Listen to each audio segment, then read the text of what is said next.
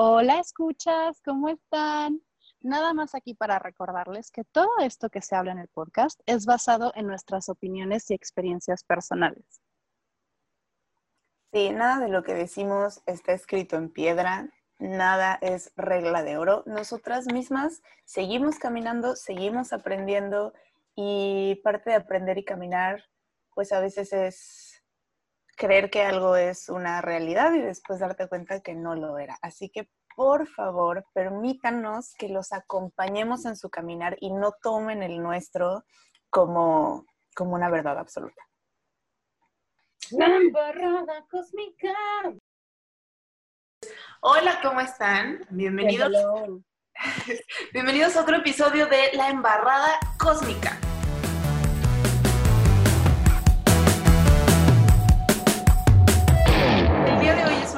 Episodio muy especial de La embarrada cósmica porque tenemos tres invitadas que nos escuchan, que nos comparten, que son parte de este coven cibernético cósmico que se está armando. Y pues ya nunca habíamos grabado con espectadores en vivo. Así que pues, bienvenidas chicas. Esta actividad me gusta. Es la que mencionamos en el episodio 10 acerca de, los close friends y todo esto. Lo vamos a estar actualizando una vez al mes y todo esto para que, para que la gente la vaya variando, ¿no? Pero pero está cagado porque entonces así, bueno, a mí me parece una, manera interesante de conocernos, de ver pex con la comunidad, entonces eso me parece... Mm, mm, mm. Y el día de hoy, pues, en la embarrada cósmica vamos a embarrarles la tortilla de tarot. Aquí tengo featuring a Felipe que nos va a acompañar. Y pues vamos a platicar sobre nuestras experiencias, sobre qué es lo que hemos aprendido nosotras sobre el tarot y de esta forma quizás y bueno, también complementar nuestros conocimientos. Finalmente pues estamos acompañadas y también el pues si a alguien le sirven estos conocimientos, estas experiencias, qué chingón. Me parece muy bien. Em, me gustaría como platicar un poco más generalizado, o sea, sí podemos platicar como de los arcanos mayores y todo esto, pero me gustaría también comentar a los menores que me parecen parte fundamental y me parecen muy importantes. Primero que nada, a mí lo que me gustaría agregar es que es importante aprender a diferenciar, y esto ya lo hemos visto en, en capítulos pasados del chisme cósmico, pero aprendamos a diferenciar primero la diferencia entre un oráculo y un tarot. Que en este momento yo no tengo ningún oráculo porque no he comprado ninguno, pero eh, la diferencia entre un tarot y un oráculo, ciertamente, es que el tarot contiene 78 arcanos, tiene 21 mayores y el resto, que en estos momentos no puedo hacer cálculos, los menores. Y luego, luego están los cuatro palos, que son las espadas, los bastos, ay, las copas, y aparece también un oro y los oros. Cada uno de ellos representa los cuatro elementos y o las áreas de la vida de una persona o de una situación en general. Entonces, eh, Fer, ¿te gustaría compartir tus conocimientos al respecto de los elementos en el tarot? Ok, sí, quiero contarles que justo en el tarot me siento como súper bebé. Me defiendo, hago mis lecturas, siento que, que Dani es aquí la que sabe más al respecto. Pero bueno, los cuatro palos son los cuatro elementos. Las copas representan el agua. El agua es nuestro mundo emocional. En general, creo que en general es eso. O sea, es la emocionalidad puede tener que ver con relaciones, con fluidez, con, con nuestro mundo interior. El aire son las espadas y las espadas representan la mente. Es nuestros pensamientos, la comunicación, todo eso que está sucediendo a nivel mental e intelectual los... Ay, un gato. Violeta, explícales. Los oros representan la tierra. La tierra, pues, es el mundo material, es todo lo que es, tangible. Y en los bastos es el fuego. El fuego es nuestra pasión, las empresas, la fuerza con la que hacemos las cosas. A mí me parece muy curioso que los oros y las copas mientras van subiendo los palos se va poniendo como mejor. El 10 de copas es así, una cosa súper feliz, el 10 de oros es como lo máximo. Y el, los bastos y las espadas, conforme van subiendo, se van poniendo peor. Güey, se ponen psycho, se ponen psycho, así de que es súper sangriento, es broma. Aparte lo que me gustaría agregar es que el día de hoy tenemos una súper tarotista con nosotros de invitada, entonces pues al rato, al rato ya nos comentará qué es lo que opina, ¿verdad? Sí. Y, güey, sí, se ponen psycho, neta se ponen psycho los, los palos conforme van creciendo. ¿Tienes por ahí el 10 de espadas a mano? Porque siempre para mí el 10 de espadas es como la descripción gráfica del overthinking. O sea, cuando tu mente llega así al máximo, al máximo, ¡ah! ¡pum! 10 de espadas. Fíjate que para mí el 10 de espadas, aquí está. Miren, qué hermosa escena. Ya ven que siempre salen. En las lecturas del chisme cósmico esta, esta cosa siempre sale, es una mamada. Pero lo que, lo que me da risa de esto, o yo lo interpreto así de, güey, ya pasó. Lo que te da miedo ya pasó, ni pedo. Ya sabes, o sea, como que me pongo en ese plan de, güey, ya sucedió esto, ya sucedió. Entonces, pero sí me gusta mucho, me gusta ver eso, como que se va poniendo más gráfico y más cruel conforme crecen las espadas, pero porque es el mundo de la mente, es un, atrévete a ver lo que está pasando en la realidad, porque esas son tus ideas y tus creencias limitantes. Ándale. nos están enseñando. Ándale. Amo, amo el de, el de Itzel, así de, todo está bien, de que yo, ¿no? Así el mundo cayéndose yo en mi celular. Así, todo está bien, todo está bien, todo está bien. No, aparte, ese me encanta. El tarot que tú tienes, Itzel, me encanta. Y el de Sharon también es de lo más bonito del mundo. Amo que todos estamos así de, miren nuestros días de ah, Y pues espérenme yo por el mío. Es que el mío no es tan fan de las cámaras, pero yo también quiero participar. Entonces, mientras tanto, hoy me gustaría hablar un poquito de la diferencia entre arcanos mayores y menores. Según lo que he aprendido, los arcanos mayores me reflejan la situación en grande, como el, el feeling en general, el esto es lo que está pasando. Entonces, pon tú que saben los enamorados. Ok, estamos hablando de una relación. Y los arcanos menores, me ha dicho Haidar y así lo aprendí yo, es, son el chisme. Entonces, por ejemplo, en los arcanos menores, donde están los personajes de la corte, te pueden hablar de ah, mira, hay un hombre involucrado, hay una mujer involucrada de esta edad, de esta personalidad, de todo esto, dependiendo de cada palo que corresponde. Pero entonces la diferencia entre arcanos mayores y menores son, básicamente, el, mayor te dice, esto es lo que pasa. Aquí está la cosa, la herramienta que tienes, el problema que estás atravesando, la situación, y el arcano menor te dice, y entonces el detalle es que tú eres una persona que puede hacerlo a través de su pasión, a través de, eres súper inteligente, entonces puedes recorrerlo, y mira, entonces estás en este sentido. Y lo curioso de esto es que las ilustraciones hablan muchísimo, o sea, ya con la marcha te vas dando cuenta como, órale, el tarot me habla en mi propio idioma, lo cual, o sea, es una maravilla. Por ejemplo, les voy a poner el ejemplo de él. ¿Dónde estás, chiquis triquis? Del siete de espadas. Ay, ¿dónde está mi siete de espadas? Yo también estoy aquí ya separando los palos de mi tarot, porque mi tarot está como bien reinterpretado. Este es, este es mi ejemplo. El siete de espadas, por ejemplo, eh, a cada quien le habla distinto. O sea, puede ser que alguien le cuente una historia y a otro intérprete, otro tarotista le cuente completamente otra historia. Ahí me cuenta, por ejemplo, que estos pensamientos se los está llevando a otro lado, pero al mismo tiempo no puede olvidar otra parte de, o está volteando a ver hacia atrás. O sea, eso es lo que a mí me cuenta el siete de espadas, pero entre, entre tarotistas a cada quien le habla distinto y en un distinto lenguaje, su propio tarot, su propio mazo y cada quien tiene como una forma diferente de interpretar las cartas. Y algo que he aprendido sobre la marcha es que cada interpretación es completamente válida. O sea, eso es una cosa que a mí me vuela la cabeza, porque cada quien tiene una interpretación completamente distinta y todas checan. Entonces, eso me parece muy, muy chido. ¿Te ha pasado algo así? A mí sí, totalmente, porque siento que tiene que ver con el mensaje que necesita recibir la persona en ese momento. Y me ha pasado amigos que me mandan fotos de sus tiradas de, mira lo que me salió. Y yo, o sea, no sabría decirte, puedo tener una idea, pero no sé, en, o sea, no sé qué le quisieron decir las cartas al tarotista en ese momento. No sé si ustedes sepan, pero Sharon también lee el tarot. ¿Verdad que sí? Pues sí, hago un intento. Yo me baso mucho sobre todo en, en lo que veo en mis cartas y también siento mucho que todas las cartas cuentan una historia de principio a fin. O sea, yo que soy más del cine y, y desde esta perspectiva, pues todas las historias tienen un principio, tienen un héroe, que el héroe tiene un punto de no regreso en el que se va a transformar. Y a partir de ese punto, lo que hace delante de. Entonces, a mí me gusta ver el tarot como algo así, como que me gusta poner a la persona desde la perspectiva que está en un punto de su historia y eso es lo que, como a mí me gusta ver el, tarot, como un contador de historias y guía de nuestra propia historia. Sí, aparte Sharon es re buena. O sea, quiero que sepan que Sharon es un estuche de monerías y estoy segura que ella es quien va a salvar el mundo eventualmente en un futuro. Entonces, o sea, realmente a mí me impresiona mucho. Me acuerdo que, bueno, Sharon y yo, así como fun fact, nos hacemos de vez en cuando lecturas mutuas por el teléfono y echamos el chisme.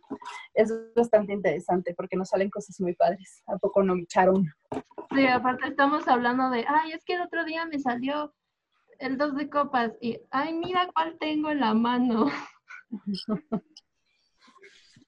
Oye, a mí me gustaría que nos contaras, Sharon, del documental del tarot que viste.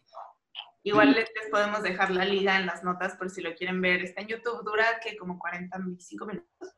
Sí, lo que, bueno, en, en el documental lo que nos dice, habla sobre todo del tarot de Marsella, en donde existe esta teoría de que el tarot se hizo como un juego de cartas para enseñar, porque antes los italianos se dedicaban a hacer eso, barajas de cartas, como, como a los niños les ponen las tablas de multiplicar, por ejemplo.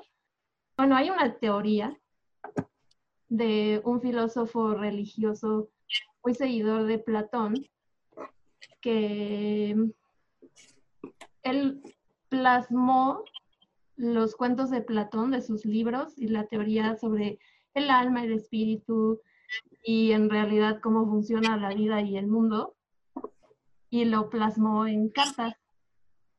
No es una teoría que está comprobada, pero me hace muchísimo sentido porque te ponen referencias de cómo los cuentos tienen que ver con las imágenes que estás viendo en las cartas. Y también lo que me llamó muchísimo la atención es cómo la baraja del tarot también tiene mucho que ver con la astrología, porque está dividido en el mundo espiritual, el mundo material. Entonces, eso está bien interesante también. Si les gusta que les pase el link, se los paso. Ah, no, sí, por ejemplo, en dos arcanos mayores que, bueno, quiero poner este ejemplo porque me parece bien chido, pero en dos arcanos mayores que son la rueda de la fortuna y aparte el mundo, salen, em, dicen por ahí que son los cuatro evangelistas, que sería un ángel, un águila, un toro y un león. Pero ¿quiénes representan a esos signos? Vean, si pueden ver aquí, aquí está el mundo, Tauro, Leo, Acuario, Escorpio. Son los cuatro signos de modalidad fija. Y precisamente estas dos cartas, que serían el mundo y la rueda de la fortuna, hablan de cambio y evolución. ¿Qué es lo que le cuesta a los signos fijos? Cambiar, fluir. Entonces, ciertamente tiene muchísimo que ver con astrología, cada arcano tiene, tiene un signo correspondiente. Entonces, a mí me gusta mucho, por ejemplo, y a muchos tarotistas les gustará también el apoyarse uno de otro, astrología con tarot para sus propias consultas. Es algo que yo hago mucho. No, no en cuestión de, mm, es que tu carta natal es tal y entonces, no. Yo lo checo más bien con qué tránsitos están sucediendo en día, qué tránsitos están sucediendo en la época en la que estamos, en la era en la que estamos, bueno, no la era, porque modo que yo, yo no vivo 500 años, pues, pero en el momento que estamos viviendo, en la temporada que estamos teniendo, me apoyo mucho de eso y me doy cuenta de por qué están pasando las cosas al consultante que le están sucediendo. También, eh, por ejemplo, en los mismos personajes de la corte. O sea, por ejemplo, a mí me pasa mucho que de repente les digo, oye, de casualidad no serás un signo de agua? Oye, no serás un signo de tierra por el personaje de la corte, dependiendo del paro en el que esté. Entonces, ciertamente sí están muy agarrados la astrología con el mismo tarot. Es un, pues es un, hay mucha energía de fuego dentro de esta misma lectura, que es lo que está pasando ahí. Entonces, bueno, eso es como parte de mi propia experiencia al respecto y creo que pues, a quien le sea útil me parece maravilloso. Sí, yo en el tarot que tengo, es, mi tarot es este, el otro día una amiga lo vio y pensó que había comprado. Me dice, ay, es vintage. Y yo, no. Más bien lo tengo medio madreada la caja. Pero es este, se llama el tarot de Toth. No sé si lo ven en espejo bien. Y las cartas tienen como regencias astrológicas. Por ejemplo, esta que es el 7 de bastos, aquí arribita está el símbolo de Júpiter y abajo el de Leo. Y entonces como ustedes tendrán que saber de mí que soy una bruja muy nerd. Y si no tengo el marco teórico, me siento muy insegura, ¿no? De, decir, ¿qué, ¿qué quiere decir? No he leído al respecto. Entonces me da mucha paz de repente, como que empiezo a dudar y yo, ¿esta carta qué querrá decir?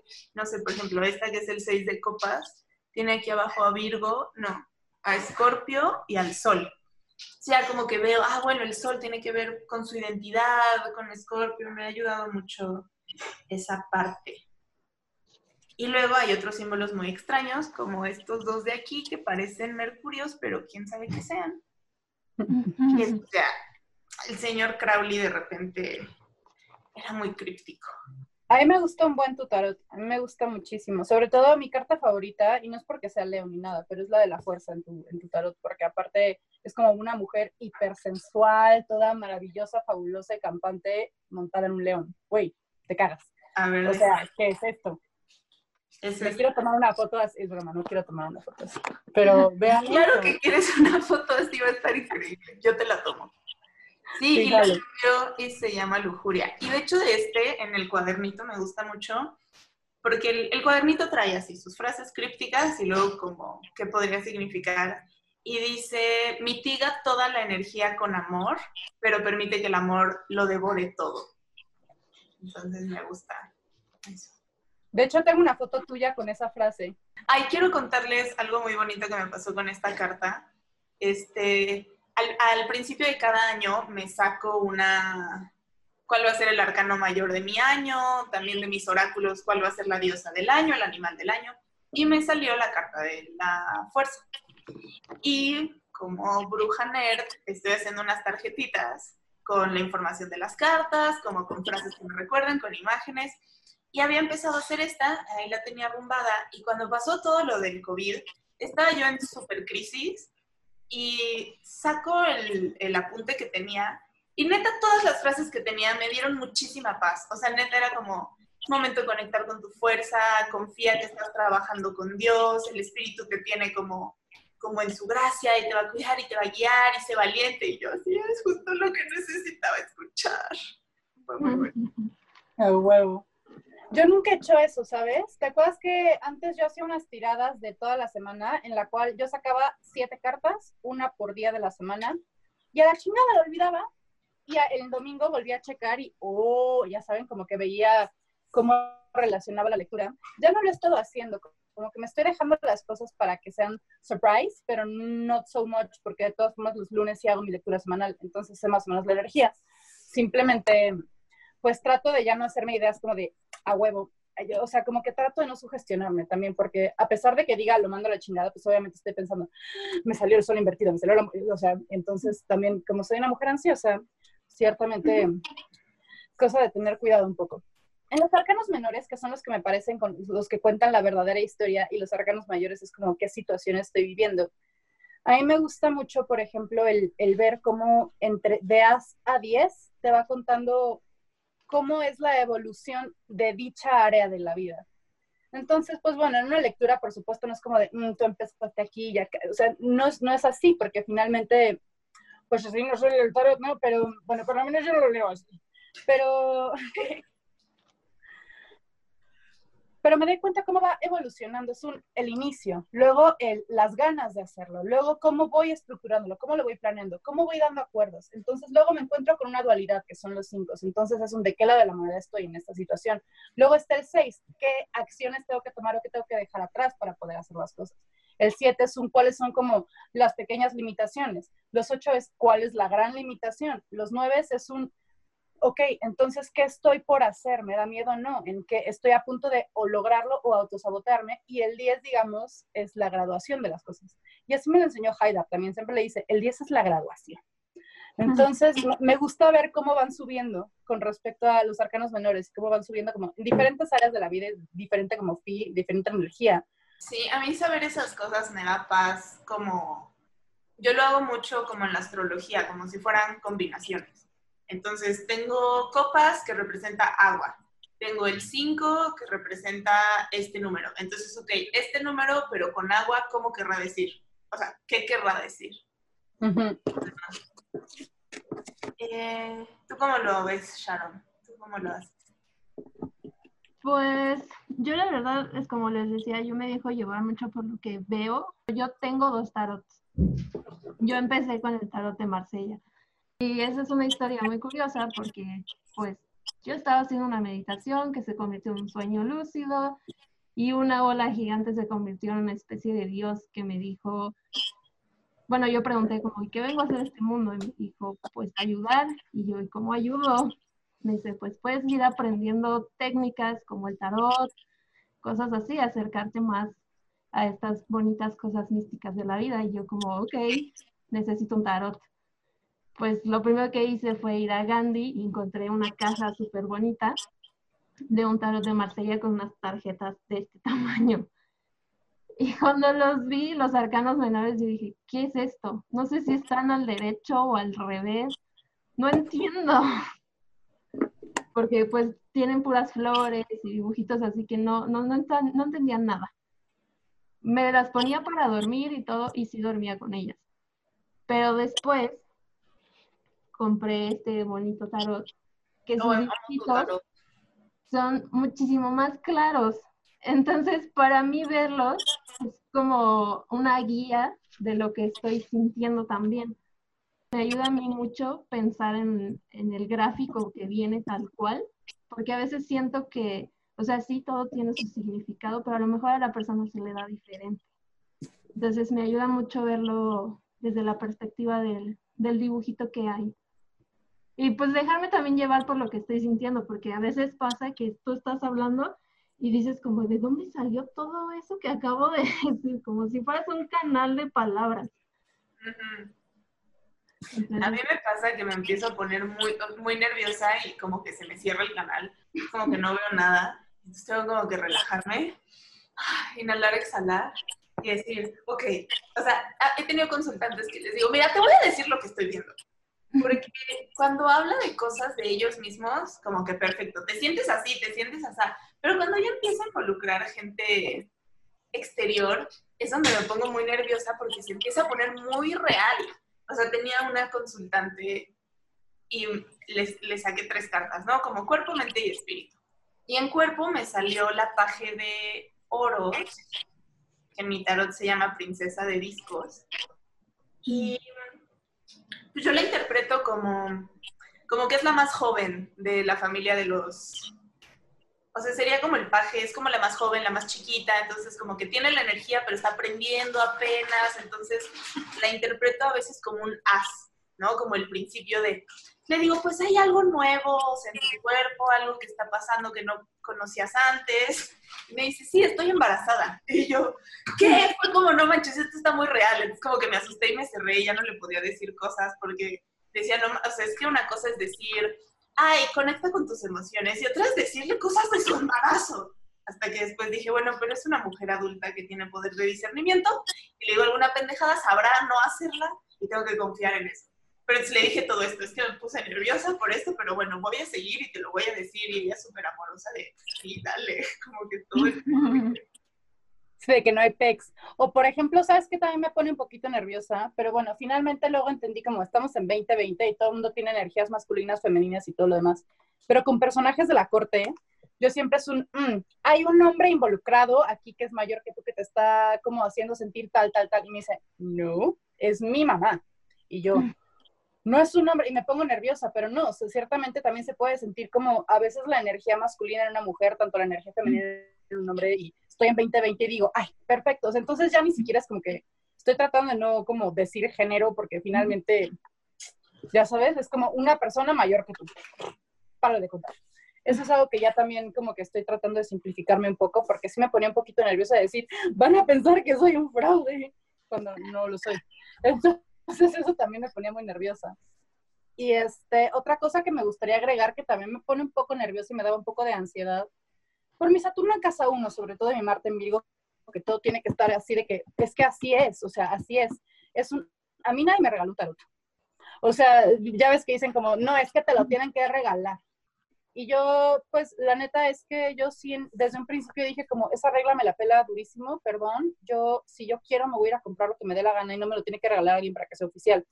Pero en el momento sí me puse un poco nerviosa, entonces le dije a un amigo, te lo regalo, ¿me lo regalas? Y ya.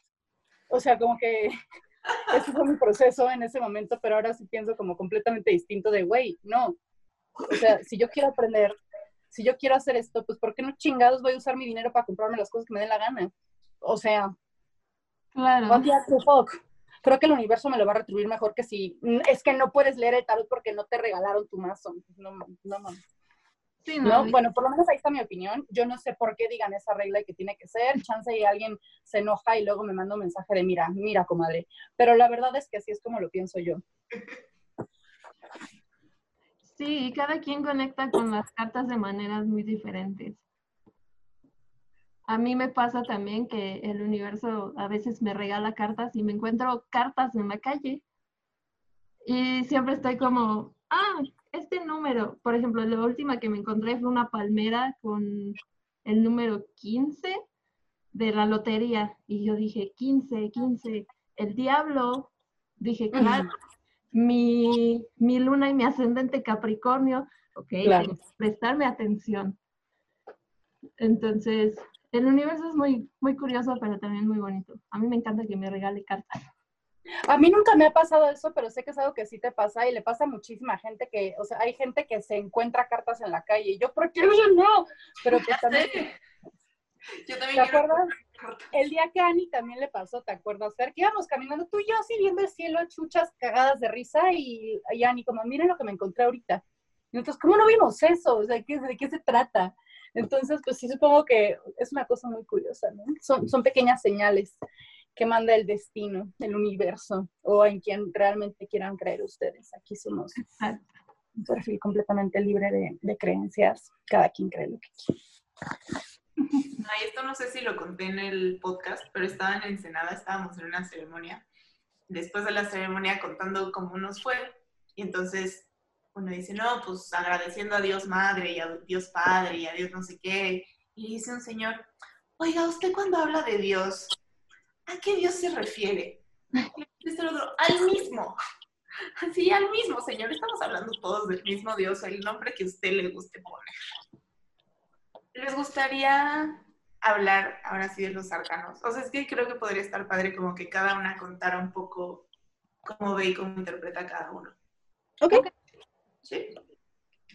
Estoy picadísima viendo la cara de Itzel conforme hablamos. Así, picadísima. Me gustaría también que participaran todas, porque a lo mejor podríamos aportarnos mucho. ¿Les gustaría? Va. Muy bien. A ver, ¿ustedes consideran que el loco es la primera o la última? La primera. La primera. Yo creo que el loco sí es la primera porque es la que da el inicio al viaje. Entonces, a pesar de que es el cero y que puede ocupar cualquier lugar dentro de la baraja, es la que da el paso como que hace a ese recorrido de aprendizaje. Entonces, siento que no puede ser la última porque precisamente el mundo es la culminación de ese aprendizaje, la culminación de, de todo eso que de cierta forma aprendimos durante el viaje. Entonces, siento que no puede ser la última loco, tiene que ser siempre la primera. Bueno, ese es mi punto de vista. No, y me hace mucho sentido, Itzel, o sea, porque de hecho yo lo veo igual. Yo lo veo idéntico que tú, pero el otro día, y cuando digo el otro día fue hace seis meses. Mm, bueno, el otro día, bueno, digo, hace seis meses, mi tío, que alguna vez también estudió el tarot, eh, me, me platicaba como, mira cómo los veo yo. Entonces me enseñó primero el mundo, el mundo, ¿no? El mundo terrenal, en el momento súper terrenal en el que simplemente estamos existiendo aquí, ya sabes, de que me pellizco y siento. Y de repente fue contándome una historia de el juicio como el llamado, luego la claridad, y así me fue contando historias con el tarot al revés, hasta que el loco terminó siendo el alma completamente pura y desnuda, o sea, llegando al auténtico ser, y dije, "Oh, no manches, o sea, me acuerdo que hasta te lo mandé, Fer, ¿te acuerdas? Por WhatsApp, así de, güey, estoy mamada, y te hice un video así de que soltando la santa durísimo, me volví loca. Entonces, eso también me hace un chingo de sentido, pero yo también veo loco como la primera. Sí. Ustedes, chicas. Yo estoy muy cruzada porque, o sea, yo antes de empezar a eh, meterme mucho como en estas cosas muy, muy, muy brujiles, estudié historia.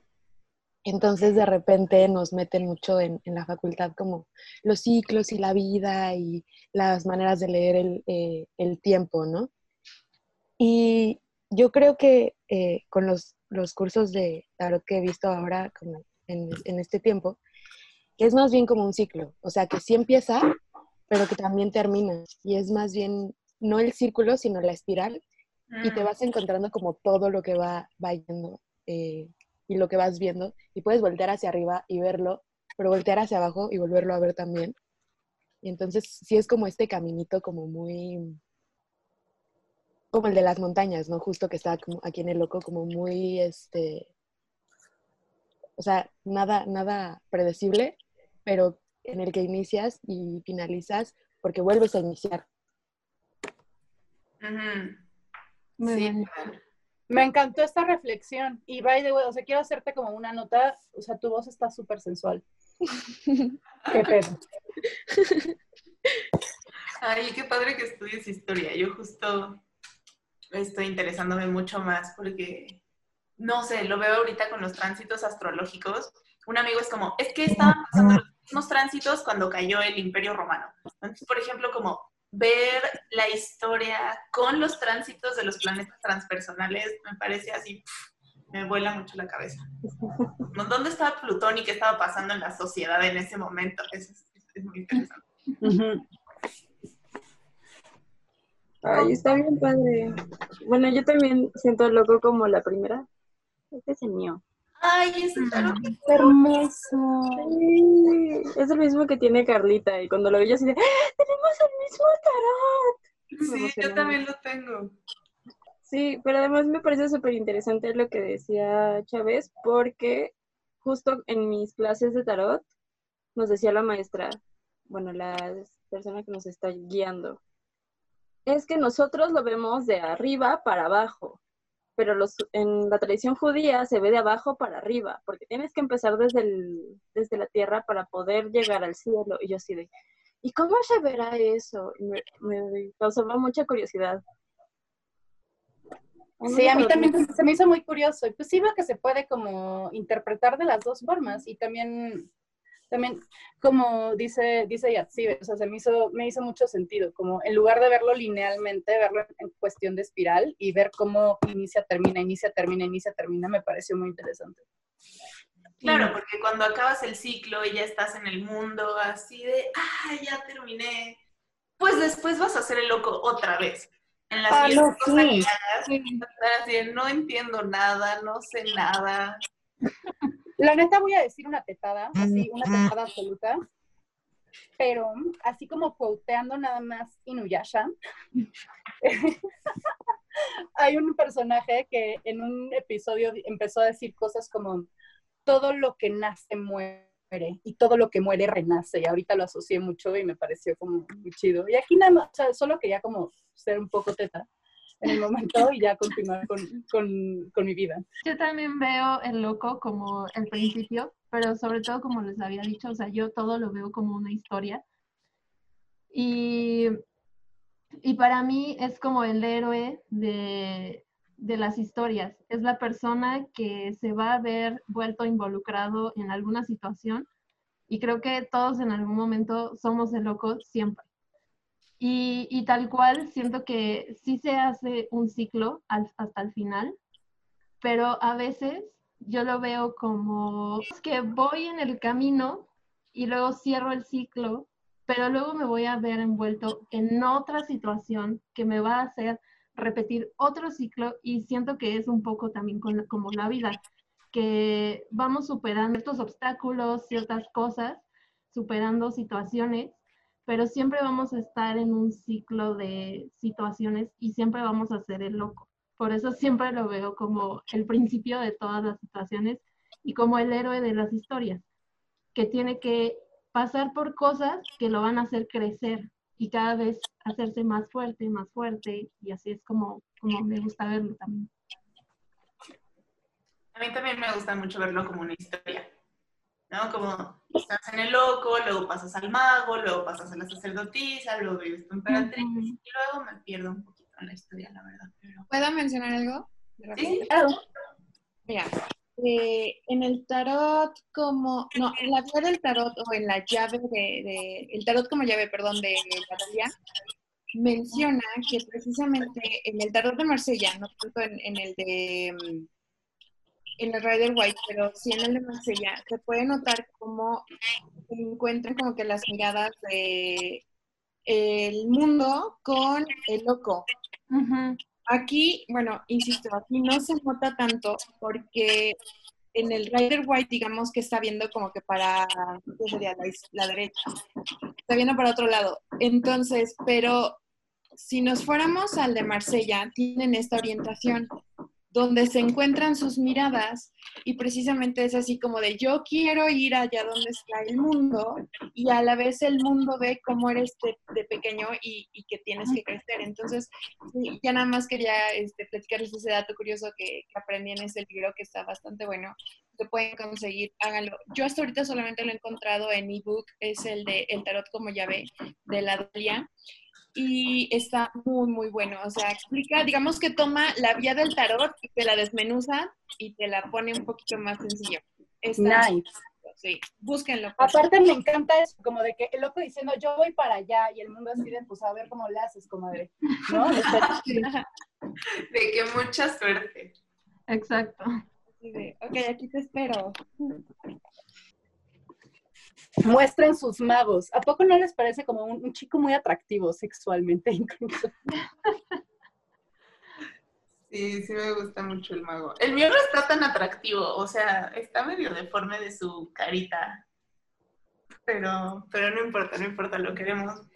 Yo, yo quiero compartir el mío, que es el de Modern Witch. Y fíjense que cambia completamente porque en el Modern Witch ocupan puras imágenes de mujeres, o sea, son solamente mujeres. A pesar de que sabemos que las cartas tienen energía tanto masculina como femenina, aún así este, están tomando como que la idea de cómo se vería el mago en versión.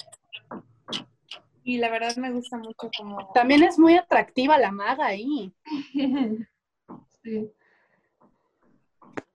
Aparte del tuyo se me hace bien bonito. Justo este mazo de tarot me gustó un buen. Sí, la verdad está muy padre.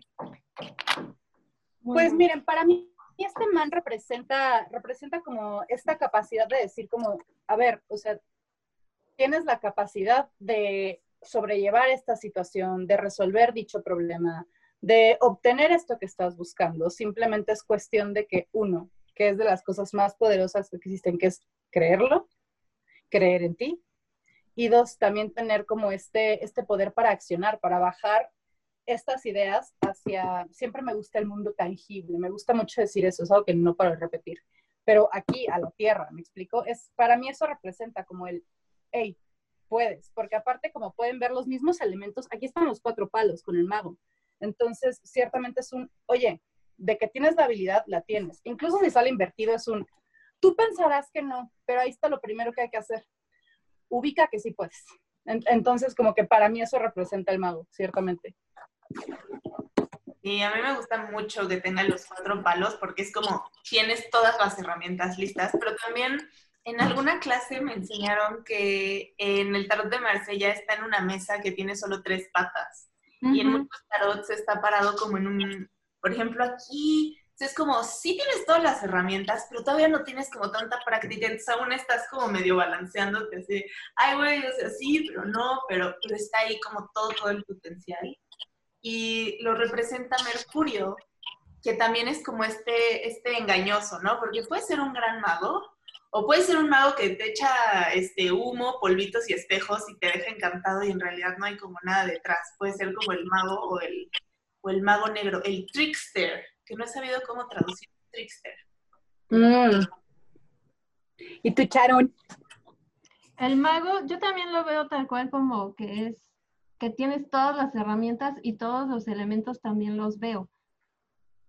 Yo que me gusta clavarme con los elementos y la conexión con los elementos, tal cual como habíamos dicho al principio, pues están las espadas, las copas, los, los pentáculos y los bastos. pero también veo que están todos los elementos, si se dan cuenta, bueno, en el mío es- está aquí el agua, está el fuego, está la tierra, está el aire. Entonces me, me gusta también verlo como que tienes todas las herramientas y además todos los elementos a tu favor. Pues sí, y en efecto, o sea, porque finalmente también los palos y los elementos son la mente, el cuerpo, las ganas de hacerlo y las emociones para hacerlo. Entonces es un, you got this, boo. Aparte también, pues me gusta mucho su, su mudra, ¿lo ven? Como de, o sea, con su mano izquierda está elevando, el- recibiendo esto para poderlo manifestar en la tierra con la mano derecha. Entonces ahí también hay muchísimo simbolismo. Hola, Justamente eso que Ah, dice justamente eso que dices acerca de, de la posición de sus manos, eh, eh, la mano arriba, la mano abajo, pre- representa esta parte del equivalión de la ley eh, de como es arriba, es abajo, y precisamente la parte de canalizar esas energías que están como que en el universo y bajarlas y aplicarlas aquí en el plano físico. Entonces, nada más quería como que comentar esa parte de que si pueden darse un chapuzón en el libro del equivalión a alguien que no lo conozca y que apenas que entrando como que al mundo sutil, al mundo y demás, hágalo porque les va a encantar y van a comprender cómo esas leyes se manifiestan en todo, en todo, absolutamente en todo. Fíjate, mana, que el Kibalión yo me lo estoy echando súper lentito, o sea, que llevo meses echándomelo porque cada capítulo como que me revienta un poquito el cerebro y ya sabes, o sea, como que, entonces poco a poco, porque sí está, está pesadiux. Ay, qué bonito, Sharon, el mago de Marsella. Mm, Me parecen un poco extrañas las ilustraciones del Marsella, pero no por ello menos hermosas, ¿ya sabes? sí, sí, son. Y si ven, ahí está la mesa con tres patas. Sí, Ujú. Se supone que el mago es como la tercera, es la cuarta pata. Es como Ah. que tú puedes sostener todo lo demás también. ¡Ay, qué bonito! Nice. Coco, ¿ustedes cómo lo ven? ¿Cómo viven sus magos? A mí me da más la sensación como de equilibrio, como de si tienes todo y lo tienes muy bien ordenado, pero tienes que darte cuenta de que está aquí, ¿no? O sea, ya estás como agarrando todo y lo tienes en ti y en el mundo físico también ya lo tienes todo. Nada más como que justo medítalo tantito y, y ve, ve para dónde lo vas a, a llevar, ¿no? Dentro de tu accionar. Es más como, como de medita antes de lanzarte hasta allá. Puedes hacerlo y lo vas a hacer, pero aguanta tantito. Tienes todo, pero no de chingadazo. Bien. A mí me pasa algo bien chistoso porque mi mago tiene sus herramientas atrás de la cabeza, Y está o sea, muy las guapo. tiene, pero están atrás. Entonces como que de repente se me olvida que tengo todo. Y es como, ah, sí, que ya tengo todo listo para empezar a trabajar, pero no lo he empezado a hacer porque se me olvida y entro en pánico. Es que eso es importantísimo, como el realmente ya saber que, que lo que estás como em, atravesando, por no decir así de enfrentando, o sea, porque se me hace así muy denso, ¿no? Pero lo que estás atravesando, lo que estás por hacer, los proyectos que quieres emprender y demás, o sea, estás listo para tomarlos. Y se me hace importantísimo. Es como ley de vida. Es que si no te lo crees, no va a pasar. Es que si no crees que eres completamente capaz de hacerlo, not gonna happen, sweetie. Así, ni aunque le hagas de todo, ¿ya saben?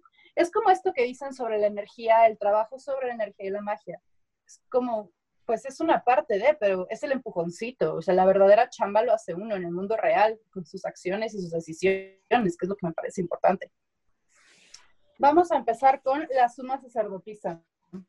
Yo sé que a Fer le emociona especialmente porque aparte la trae tatuada en el brazo, entonces, Fer, coméntanos, coméntanos todo sobre la suma sacerdotisa, por favor. Ay, sí, creo que la tengo medio escondida, pero ahí está. Hola.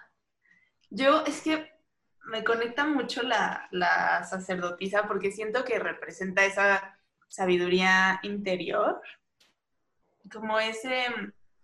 En mi tarot está la sacerdotisa y si se fijan hay como una red, que siento que esa red es como si fuera el velo de la realidad, un poquito como el velo de la Matrix, y la sacerdotisa está por encima, viendo así todo cómo sucede. Entonces, para mí es una carta como de como de mucha claridad, mucho conocimiento interior, no siempre como expresado, pero es esa persona que está callada y en sus ojos ves que sabe un chingo de cosas que no te está diciendo.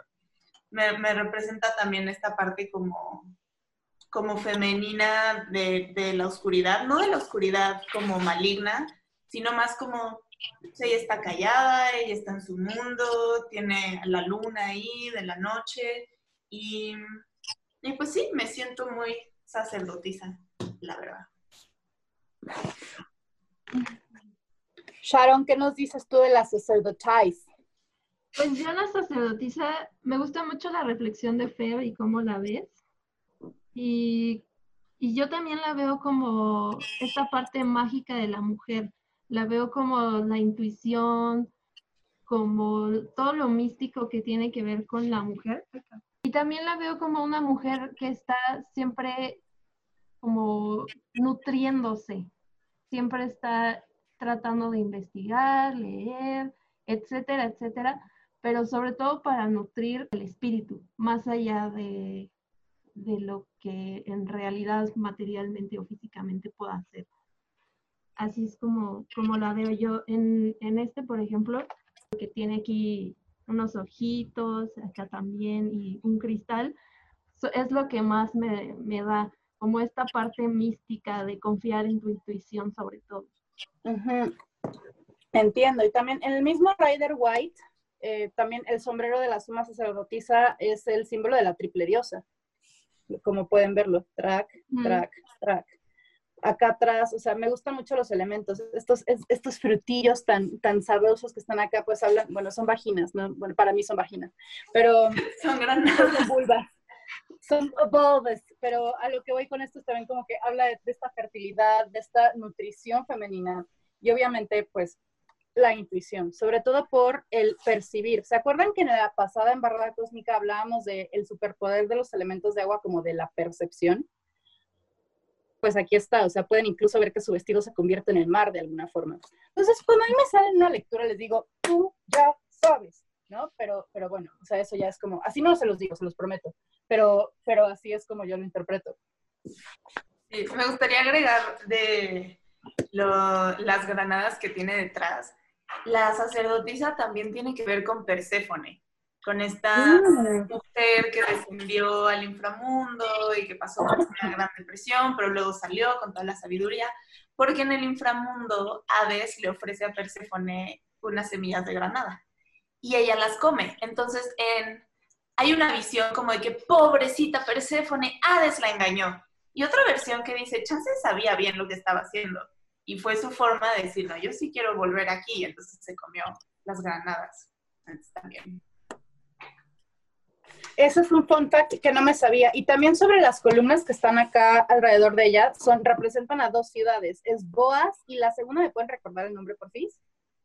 Según yo lo aprendí, creo que así lo interpreto también. Es como justo todo este conocimiento que no, que no sacas. O sea, como muy, justo como de la luna, como de, tenemos todo esto, pero nada más te voy a enseñar lo que yo quiera, ¿no?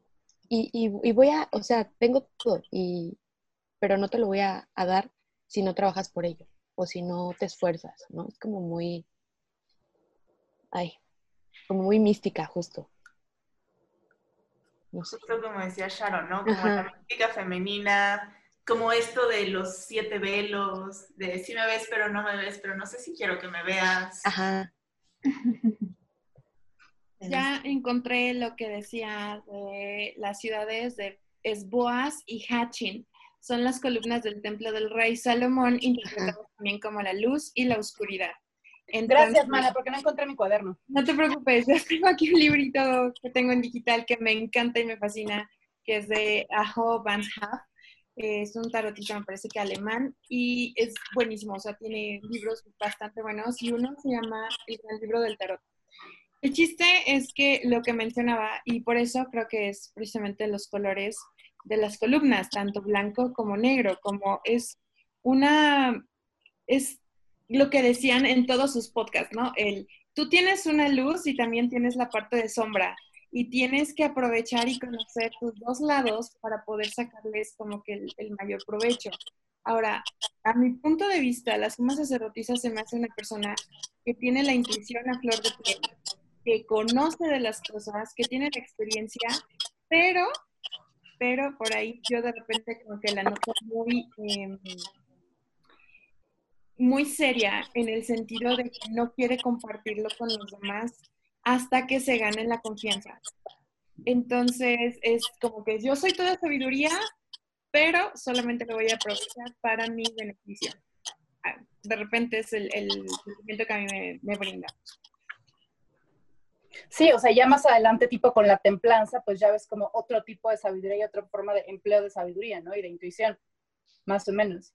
Alguna vez en clase, o sea, esto fue una broma súper irrespetuosa, pero en clase fue como, oigan, ¿qué significa la B y la J? Y yo, blowjobs. Pero, pero era, o sea, ya saben, y nada más como que lo quería agregar porque ciertamente al aprendizaje se le tiene que poner un poco de humor. Y si es un poquito de humor groserito, pues también me gusta, ¿no? Pero lo quería como Vivo en la zona aparte y en los parques hay una B y una J gigantescas y yo era como, güey, ¿qué quiere decir? ¿Por qué? Y luego ya entendí que es Benito Juárez por la delegación, ¿verdad? Pero ¡Y tu blowjobs! A huevo que sí, ya sabes. sí. Me encanta porque además es como bien altiva, así como de, "Mm, sí sé, no sé si todavía te voy a decir, no sé si confío en ti, no sé si estás listo siquiera, entonces vamos a ver qué pasa. Y la sacerdotisa de tu tarot tiene un porte así de Sí. Una señorona. bien, a lo mejor, y te digo dos palabras. Súper digna. Gracias. Es la señora que aspiro ser cuando sea grande. Sí te veo así, así, te súper veo, con tu casa como llena de bordados así súper místicos. Y de que, Todo- "Tía, ¿qué quiere decir eso? No estás listo para saberlo. Sí lo veo. Sharon, sí te veo. Yo también me veo. Mi escorpio está muy feliz ahora. Vamos con la sensual emperatriz. Hay, hay- hay mucha luz. Ay, yo amo la emperatriz. Siento que la sacerdotisa y la emperatriz juntas son como lo femenino, así totalmente. Pues es que para mí la emperatriz habla mucho de fertilidad, o sea, incluso eh, yo aprendí que las ropas holgadas de la misma emperatriz hablan de mucha maternidad y fertilidad. Entonces, que puede ser como en una lectura es un, ooh, it's a baby on the way, ¿no? Pero, pero eso como un fun fact. También vean esto, o sea, todo el follaje que trae la emperatriz, ella en guapísima en un trono en medio del bosque y justo aquí está Venus en un corazoncito de su trono, o sea, es she a woman. A mí me gusta mucho ver cómo los arcanos me representan a gente que yo conozco personalmente. Ella me representa a una súper, súper, súper amiga Tauro que yo tengo, está igualita, idéntica. Pero eso como otro fun fact. El punto es que, o sea, esto también me representa muchísimo como feminidad, es el lado femenino. Cuando me sale una lectura es un, güey, qué chingón que estés, estés como aprendiendo y estés integrando esta feminidad tuya dentro de tu vida. O sea, a mí eso es lo que me representa. O el, también me representa como a la mamá. Este tipo de, este tipo de energía es la que yo percibo con la, con la empresa. Mm. Sí, yo también. O sea, siento que es justo como esta expresión de fertilidad, de creatividad, de que está con su jardín hermoso y pinta y llegas a su casa y te recibe con un té y unas galletas que hizo en la mañana y escucha tus problemas y te dice, ay, mi amor, no te preocupes, mira, ponte a pintar. ¿Sabes? Como muy, como flowy, con su ropa holgada porque está embarazada. Me gusta mucho. esta También su corona, o sea, su corona que representa esta conexión también con, con lo divino, con el cielo. Eso me parece, me parece un gran elemento también que agregar. Sí, yo también la veo tal cual como, ahora sí que como la, la madre naturaleza. Por ejemplo, en el mío, en, en este, la vemos tal cual como la madre naturaleza con las plantitas aquí, los arbolitos, porque es la que nutre y la que le da vida a otras vidas. Y en el de Marsella también, también está la mujer como más embarazada, tocándose la panza. Y igual la veo como la reina sentada en su trono, enseñando lo que ella sabe, porque siento que ella sí comparte sus conocimientos, a ella sí le gusta estar como, mira, y aprende esto, y aprende lo otro. Entonces, sí, así también la veo yo.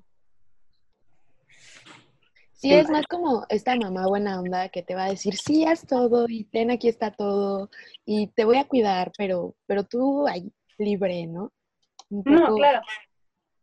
Así, o sea, y justo como me, me gusta porque como que siento que de repente mis cartas son como muy minimalistas, entonces como que rescatan todo como muy, muy puntualmente y está acá como la granada y las estrellitas y Venus y entonces es como, todo está bien, córrele, córrele. Y me gusta mucho como justo la, la, la dualidad como esta que, que decían, como que una es muy, muy, muy hierática y muy la, la, la directora que, que sí te va a dar todo, pero de repente como eh, muy dosificado, y la otra es la maestra como, eh, como, la, como la de Matilda. Estaba pensando, la maestra Miel. Sí, la maestra miel.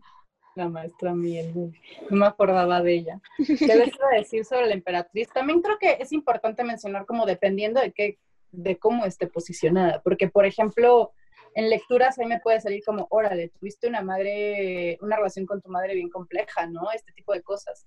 Pues depende de con qué cartas esté acomodada, si está derecha, si está invertida, pero ciertamente sí representa como este, esta energía materna. Sí.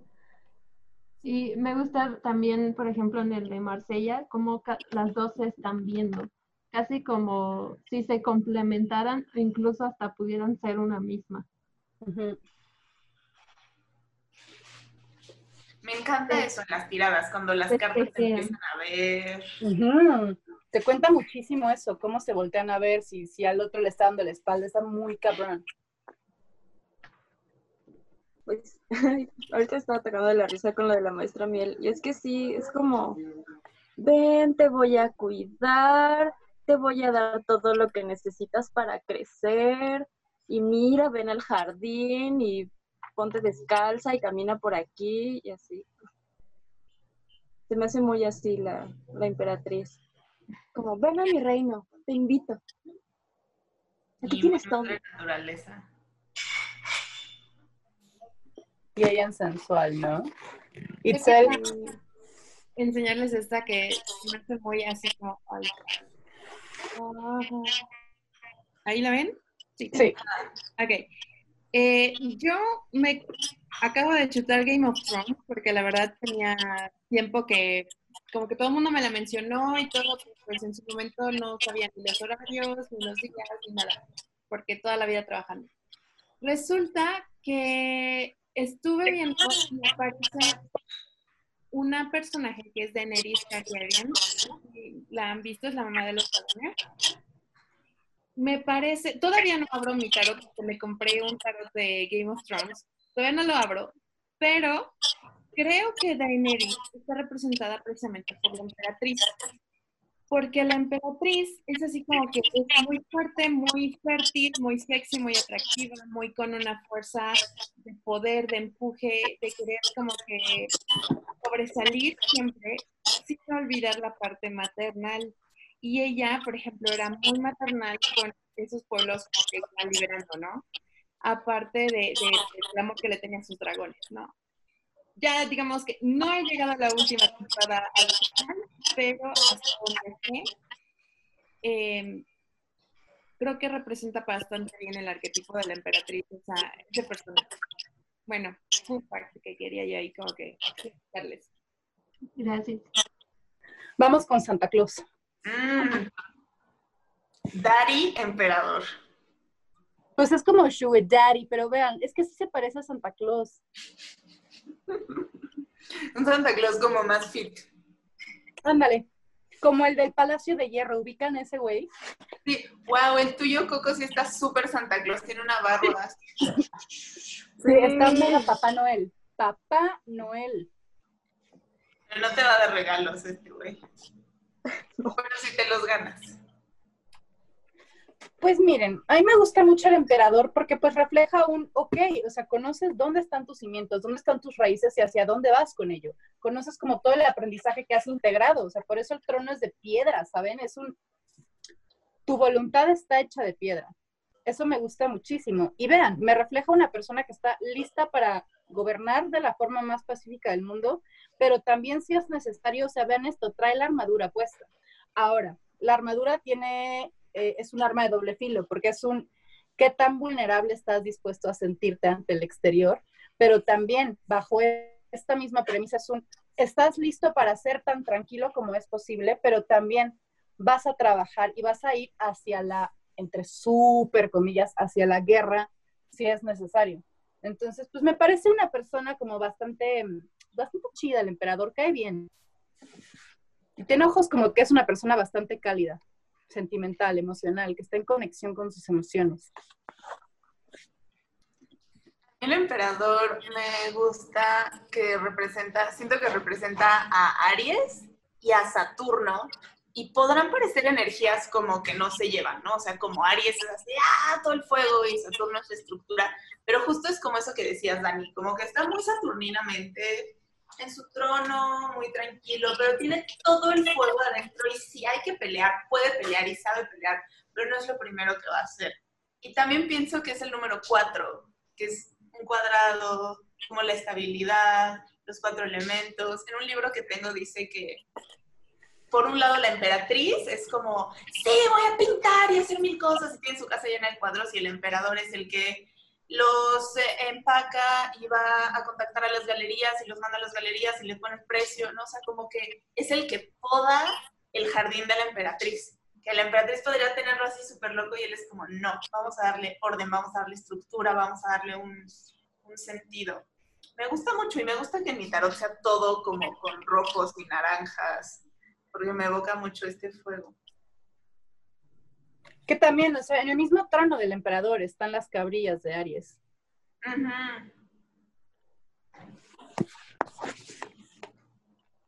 Yo en el mío no lo veo tan energía de Aries.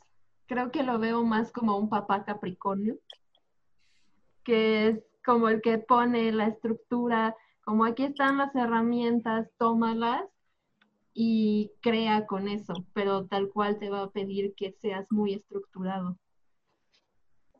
Como que es muy, muy, muy de fuego, se me ocurre un poco con la, con, sí, con la explicación de Sharon, que es como esta escena del, del Rey León, en donde el papá de Simba lo lleva y le dice, todo esto va a ser tuyo, pero primero tienes que eh, trabajar y aprender y, o sea, porque atrás tiene como las montañitas, ¿no? Tiene como Sí, en el mío también tiene Y él lo está haciendo y él va a, a mantenerlo en orden y a lo mejor te lo va a dar, pero no, no, no así como, como la emperatriz, justo, ¿no? Como de, dejen todo. O sea, como, justo así más, más, más capri, creo.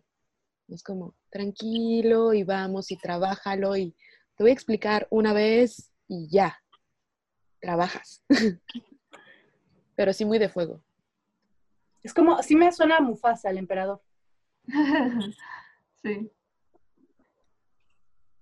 A mí me pasa que lo relaciono cañón con mi abuelo, que es así como de, yo tengo todo para dártelo, pero tienes que llegar y pedirlo tú. No te lo voy a dar nada más porque sí, como la emperatriz. Si no me lo pides, no está. ¿Y la única prueba es que se lo pidas o, te, te, exige más? Sí yo en ese caso veo un poco más al hierofante, al ratito vamos con él. O sea, yo sí veo a esta persona como más cálida que el hierofante.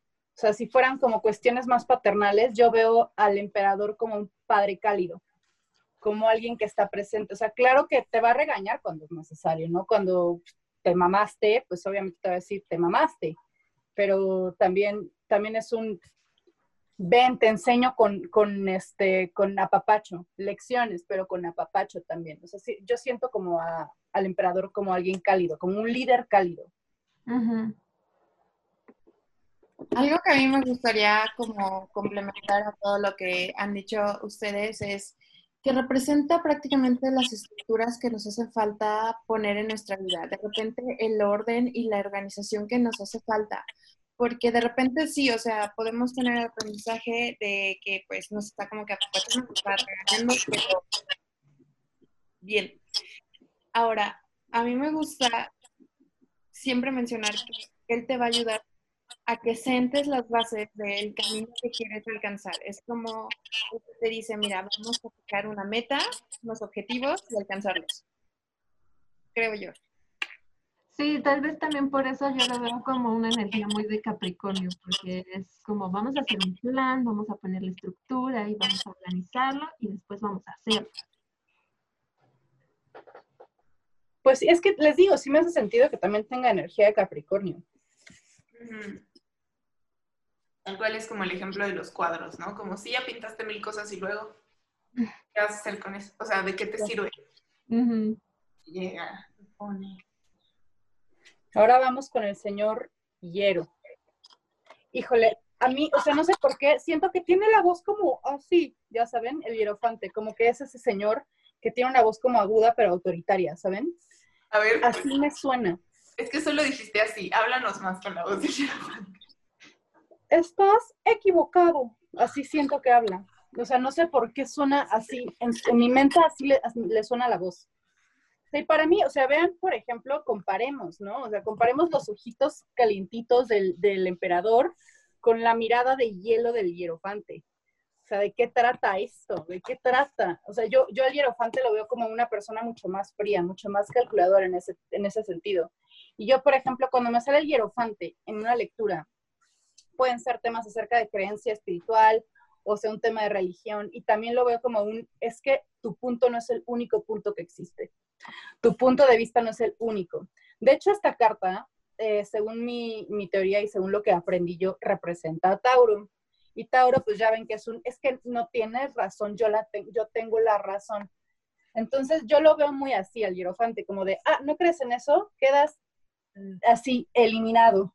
Entonces yo siento mucho al hierofante como esta persona que quiere, más que como convencerte sabroso, es un te quiero adoctrinar. Si no crees mi creencia, no, no existe.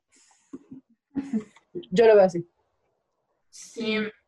A mí el hierofante me habla mucho también como de ortodoxia.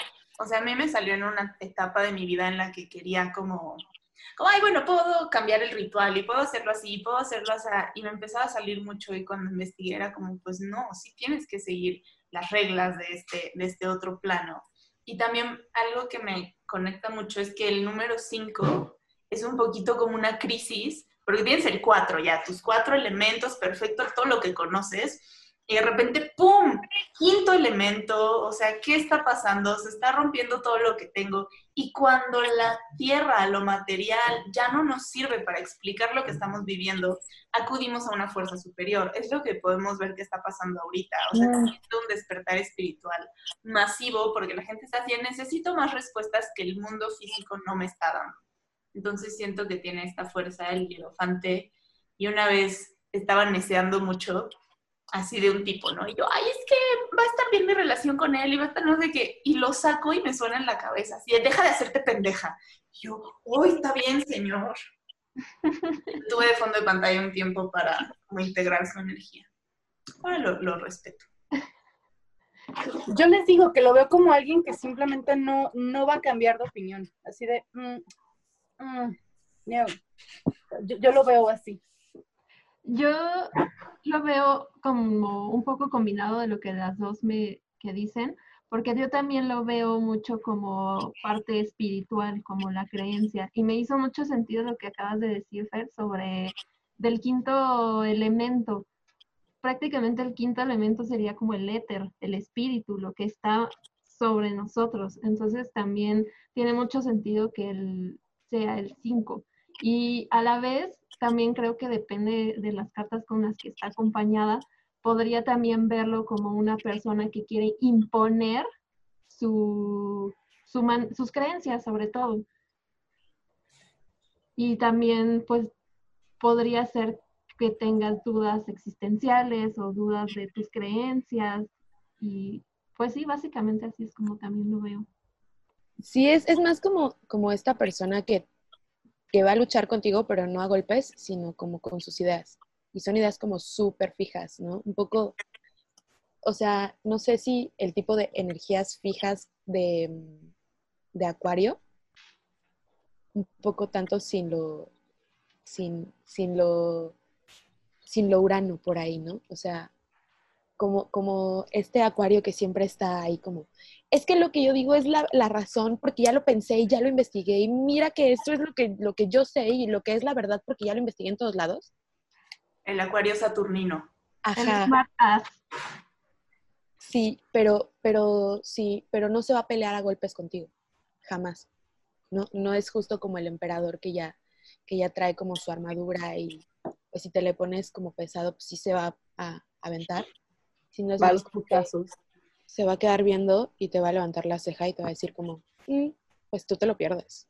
¿no? Y te va a dar la espalda y entonces tú vas a quedar así como, ¡Ah! pero él no, no, nunca va a cambiar, ¿no? Justo, y, y, yo lo aprendí mucho como que era como justo, como esta institución como más de ideas y, y fijas, ¿no?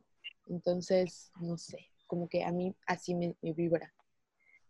Yo había leído que el emperador era pareja de la sacerdotisa, y digo, es, una monja y es un papa, pero, y que el, el, emperador y la emperatriz.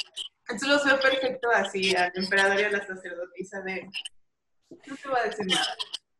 Y a los otros de que vente a nuestra casa, quédate aquí, nosotros te recibimos y te enseñamos. Y sí, nada más era eso. Algo que he ido aprendiendo del hierofante es que es el que viene a decirnos, oye, si estás haciendo, no sé, tu carrera, encuéntrale el sentido real, o sea, ¿por qué lo estás haciendo? Es como darle el significado a las cosas, es como el valorar el realmente qué es lo que estás haciendo, qué es lo que estás aprendiendo, qué es lo que...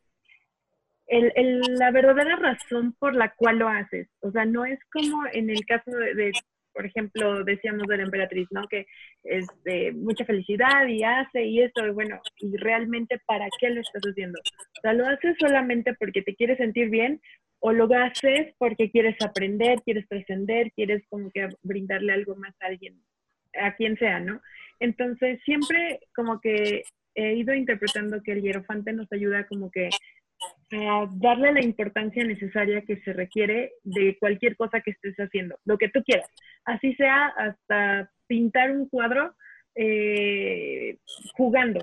O sea, ok, ¿por qué lo estoy haciendo? Ah, bueno, lo estoy haciendo porque quiero liberarme, quiero desestresarme y quiero liberar como que esas ideas que me están enredando en la cabeza y le estoy dando el, el verdadero significado. O sea, no es como que haces las cosas por hacerlas, sino que es el que viene a decir, ok, todo tiene un porqué y valóralo. Si no lo valoras, es como si no, val, no vale la pena lo que estás viendo. Me encanta porque estoy conectando con eso en este momento de mi vida. Sí, me mamó. Sí, me gusta también mucho. Sí, porque además tiene aquí a dos personitas, ¿no? Que lo están viendo. Entonces es como, como que en algún momento eso te va a, o sea, eso tú vas a poder transmitirlo. Uh -huh. Eso que, que decía Axel es como, sí, pero para, para poder transmitirlo, primero Integral. agárralo, ¿no? O sea, no, no te vayas justo como, como que estas cartas son muy de, puedes hacerlo, lo vas a, lo vas a conseguir, tienes una razón, pero, pero no te vayas como, como gorda en tobogán, ¿no? Un poco así. Sí, estoy de acuerdo. ¿Qué te pasa, Coco?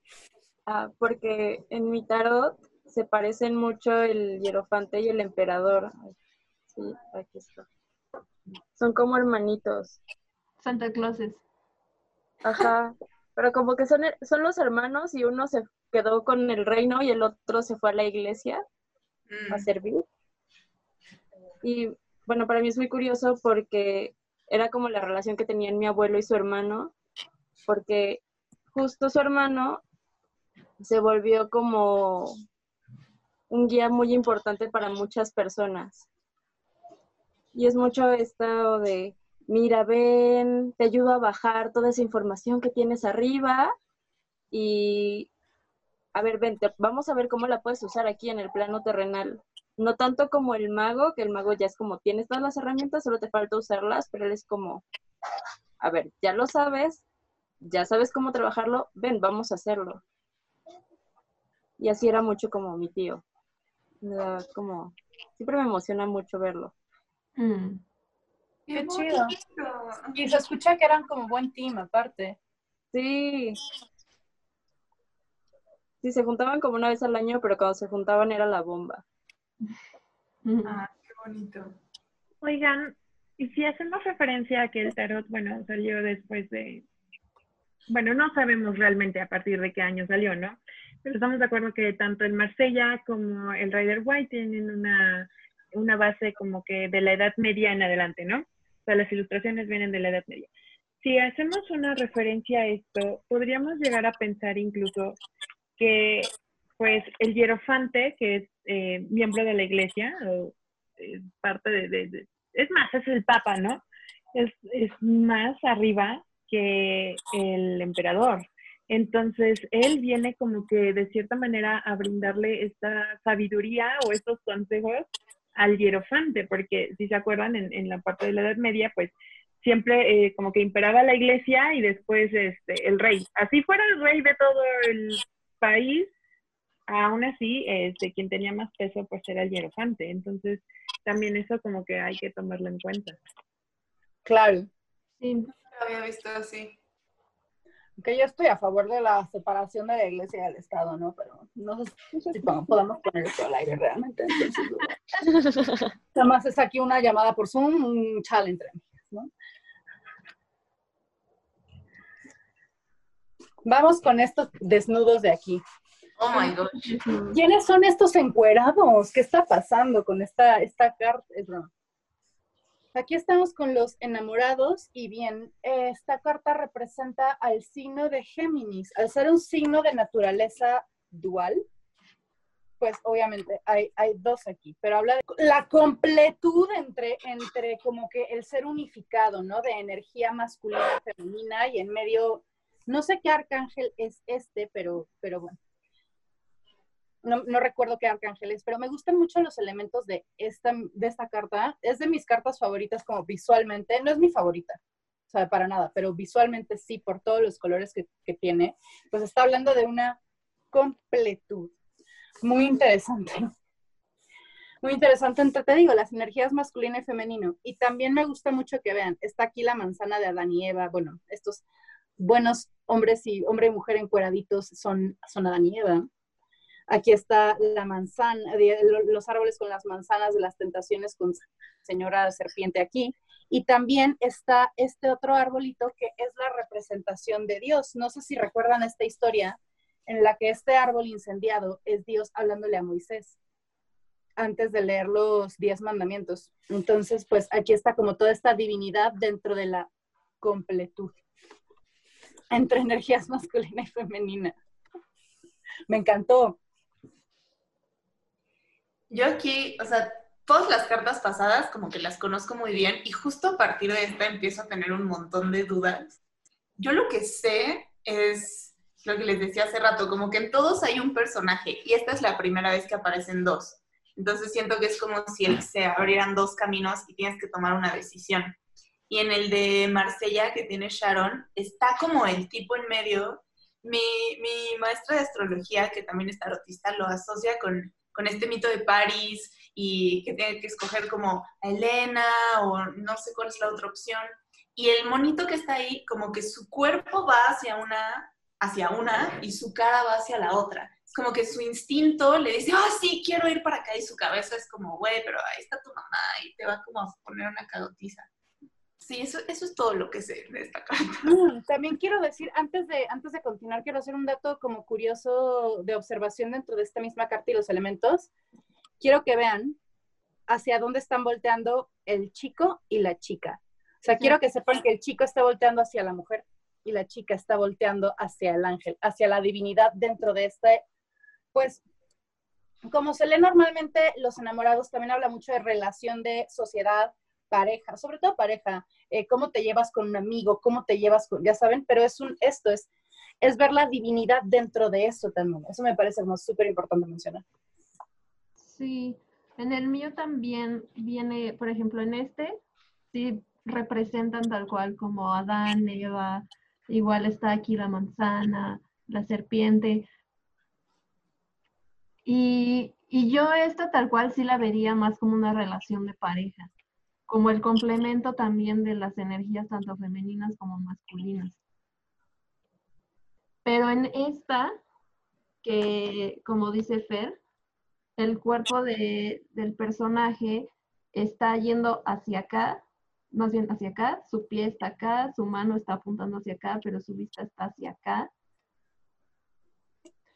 De- dependería también mucho con las cartas con las que esté acompañadas, pero también me llegó mucho la idea de que podría ser cuando una persona se siente confundida sobre su propia sexualidad. Creo que también podría relacionarla con, con algo por el estilo, como que te dicen que tienes que ser de una manera, pero a lo mejor no te sientes de esa manera y quieres ser- hacer otra. Entonces Ujú. también la relacionaría de esa manera. Me suena mucho también como de siete de espadas, o sea, como lo que platicábamos en el principio, de los piecitos van para acá, la cabeza va para acá. Se me cayeron todas las cartas. Hace ratito Dani decía que había un ángel que está aquí arriba.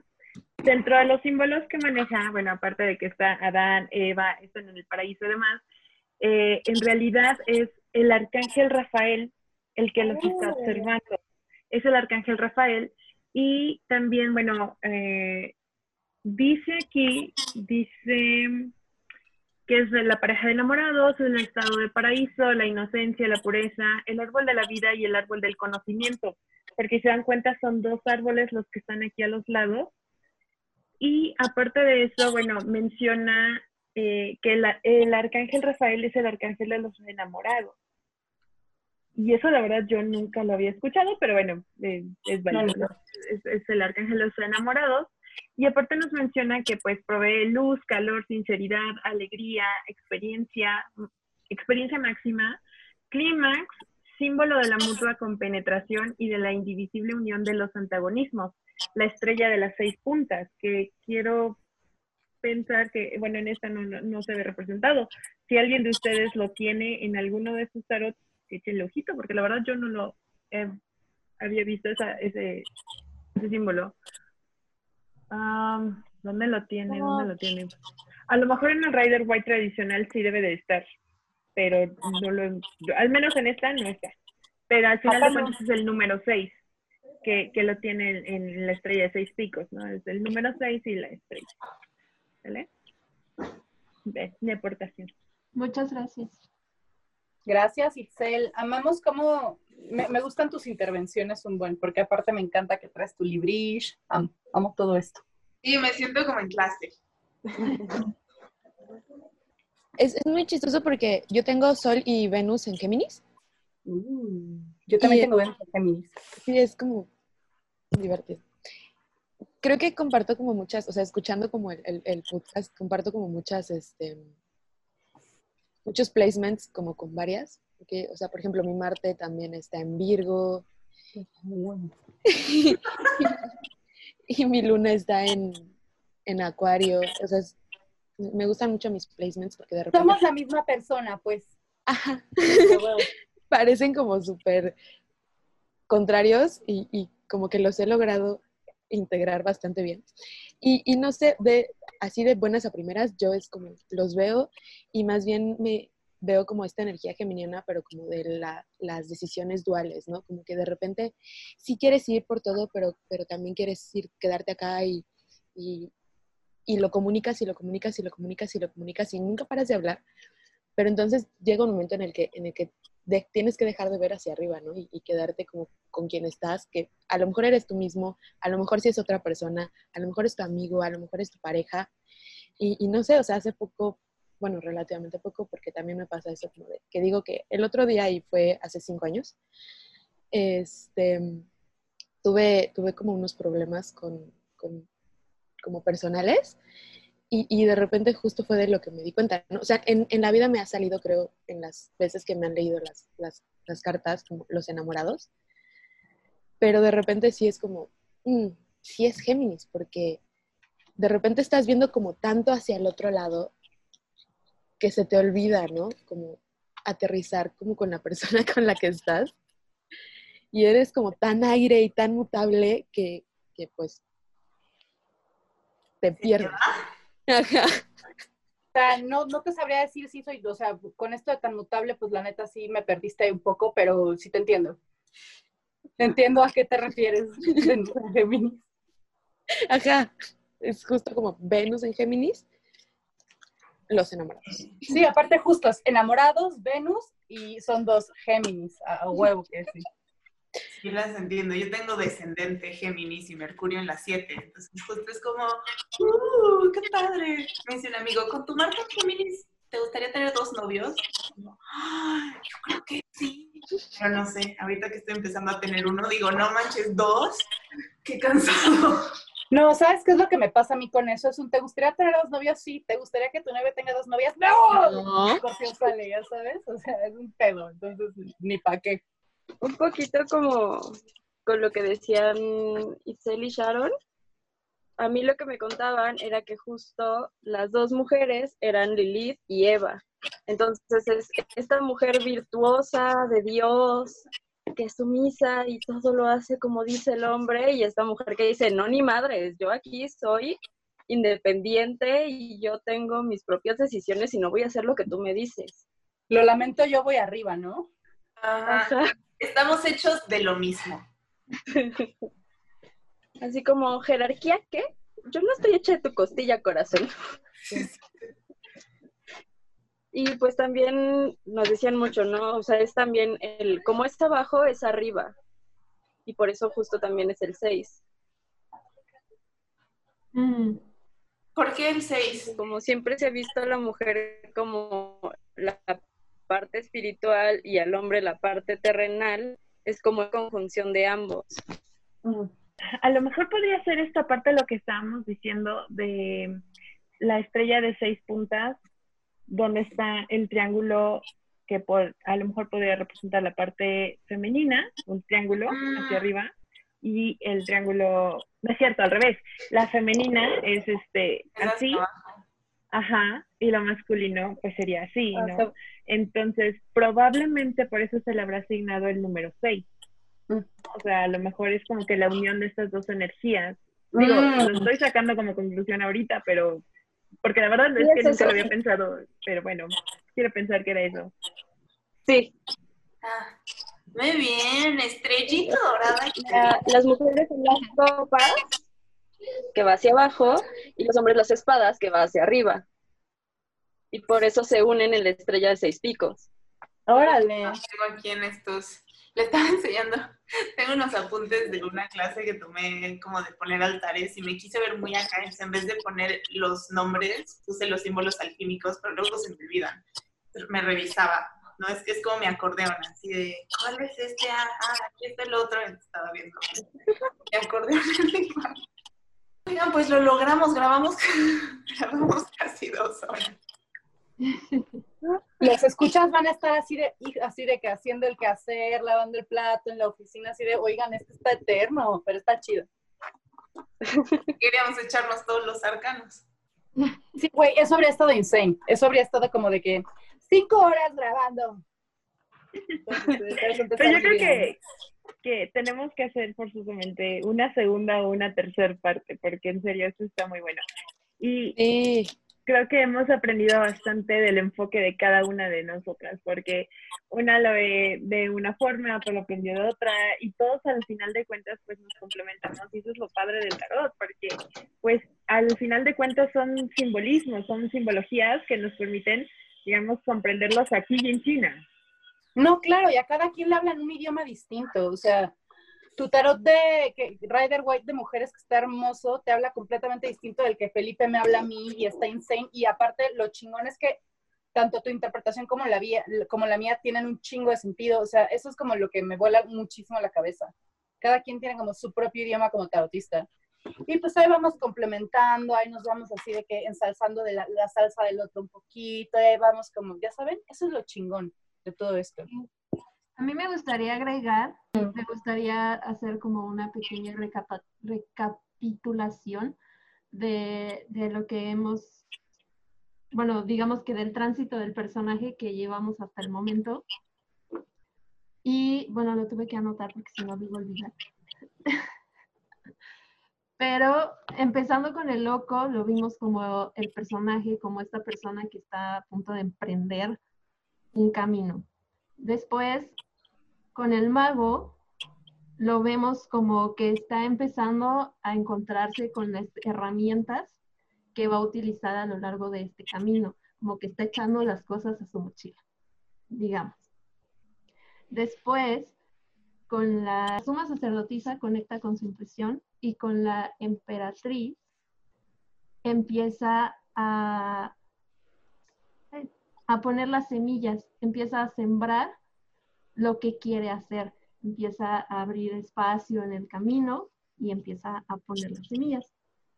Después, con el emperador, empieza como el trabajo duro y la organización de ponerle una estructura a lo que quiere hacer en el resto del camino de lo que va a hacer. Luego con el hierofante empieza como esta búsqueda de un guía, de que sabe que necesita la guía de alguien para llevar a cabo el camino que está emprendiendo.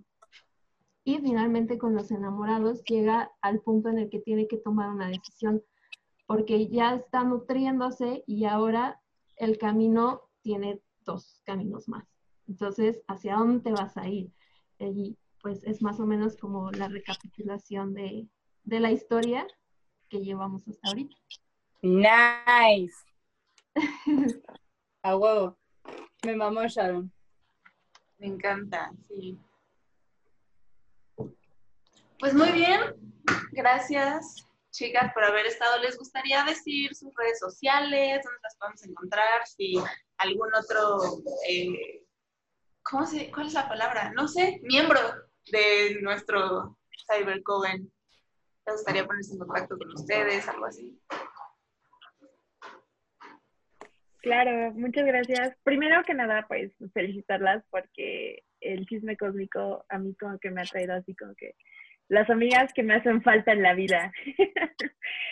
Porque en serio que platicar con, bueno, escucharlos platicar de todos estos temas a mí se me hace que bien reconfortante y la verdad lo disfruto mucho cada vez que, sale un, episodio, me pongo a hacer otras cosas mientras estoy escuchando y me siento como que bien feliz de que eh, hay alguien más que entiende lo que vivo, lo que hago, me explico. Y pues muchísimas gracias por haberme invitado, la verdad eh, estuvo muy, muy divertido, me encantó mucho esta plática, esta interacción, como ya lo dije, o sea, que cada quien aporta su punto de vista y todos como que aprendemos en conjunto, eso me encanta. Eh, a mí me pueden encontrar en Instagram como arroba Tarot y pues ahí prácticamente siempre estoy subiendo cositas, ¿vale? Ah, bueno. Gracias, Itzel. Gracias. Hermosura. Yo igual estoy súper, súper volada con el chisme cósmico. De repente como que llegaron en el momento exacto de mi vida. Y, me han estado como justo acompañando como cada fin de semana. Y de repente estoy con las plantitas y luego con mi tarea y luego así. Entonces está como súper chido. Yo en, en redes, bueno, estoy como pinkflowers.girl con X eh, en lugar de Y. Porque, eh, bueno, es como un dato como muy curioso. Mi nombre tiene como muchos significados y al parecer en el registro civil lo escribieron mal. Pero este, uno de sus significados es reina de las flores. La emperatriz. sí, güey, literal es lo que pensé, así la emperatriz de huevo. Y entonces yo así empecé a, tatuarme y cuando empecé a tatuarme así, flores por todos lados, ¿no? Y tengo aquí en las muñecas y acá en el costado y, de todos lados.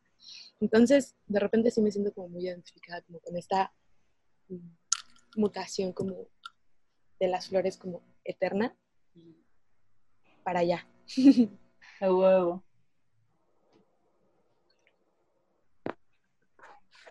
Yo estoy muy emocionada, la verdad me da muchísimo gusto haber participado Mm, Me encanta mucho el podcast porque justo siento mucha sincronía. Y es que de repente, mm, creo que fue la semana pasada que hablaron de los retrógrados y les, les escribí ahí en el Instagram así de, justo estábamos hablando esta semana de ese tema, yo estoy así. Y justo también esta semana que pasó le dije a Itzel, oye, hay que hacer un live juntas y hablamos del tarot y les compartimos nuestras perspectivas. Y llegamos aquí y fue de, "Ah, oye, justo lo que estábamos hablando el otro día. Sí. Cagado. Y me encanta, me encanta. Además siento que conecto muchísimo con todo lo que dicen. Y no sé, me emociona mucho. Mm. Y a mí Gracias. me pueden encontrar como Little Cocofnut, todo juntito. Y ese es mi Instagram personal. Y tengo otro de un proyecto que tenemos mi pareja y yo, igual de estos temas, que se llama kelward.tm.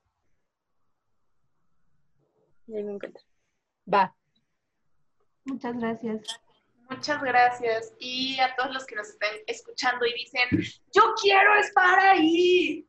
Pueden estar aquí. La dinámica es que nos compartan en sus historias, eh, que compartan los episodios y nosotros los ponemos en Mejores Amigos y ya estando en Mejores Amigos les avisamos cuando vamos a grabar. Y esa lista, esa lista cada mes se, actualiza.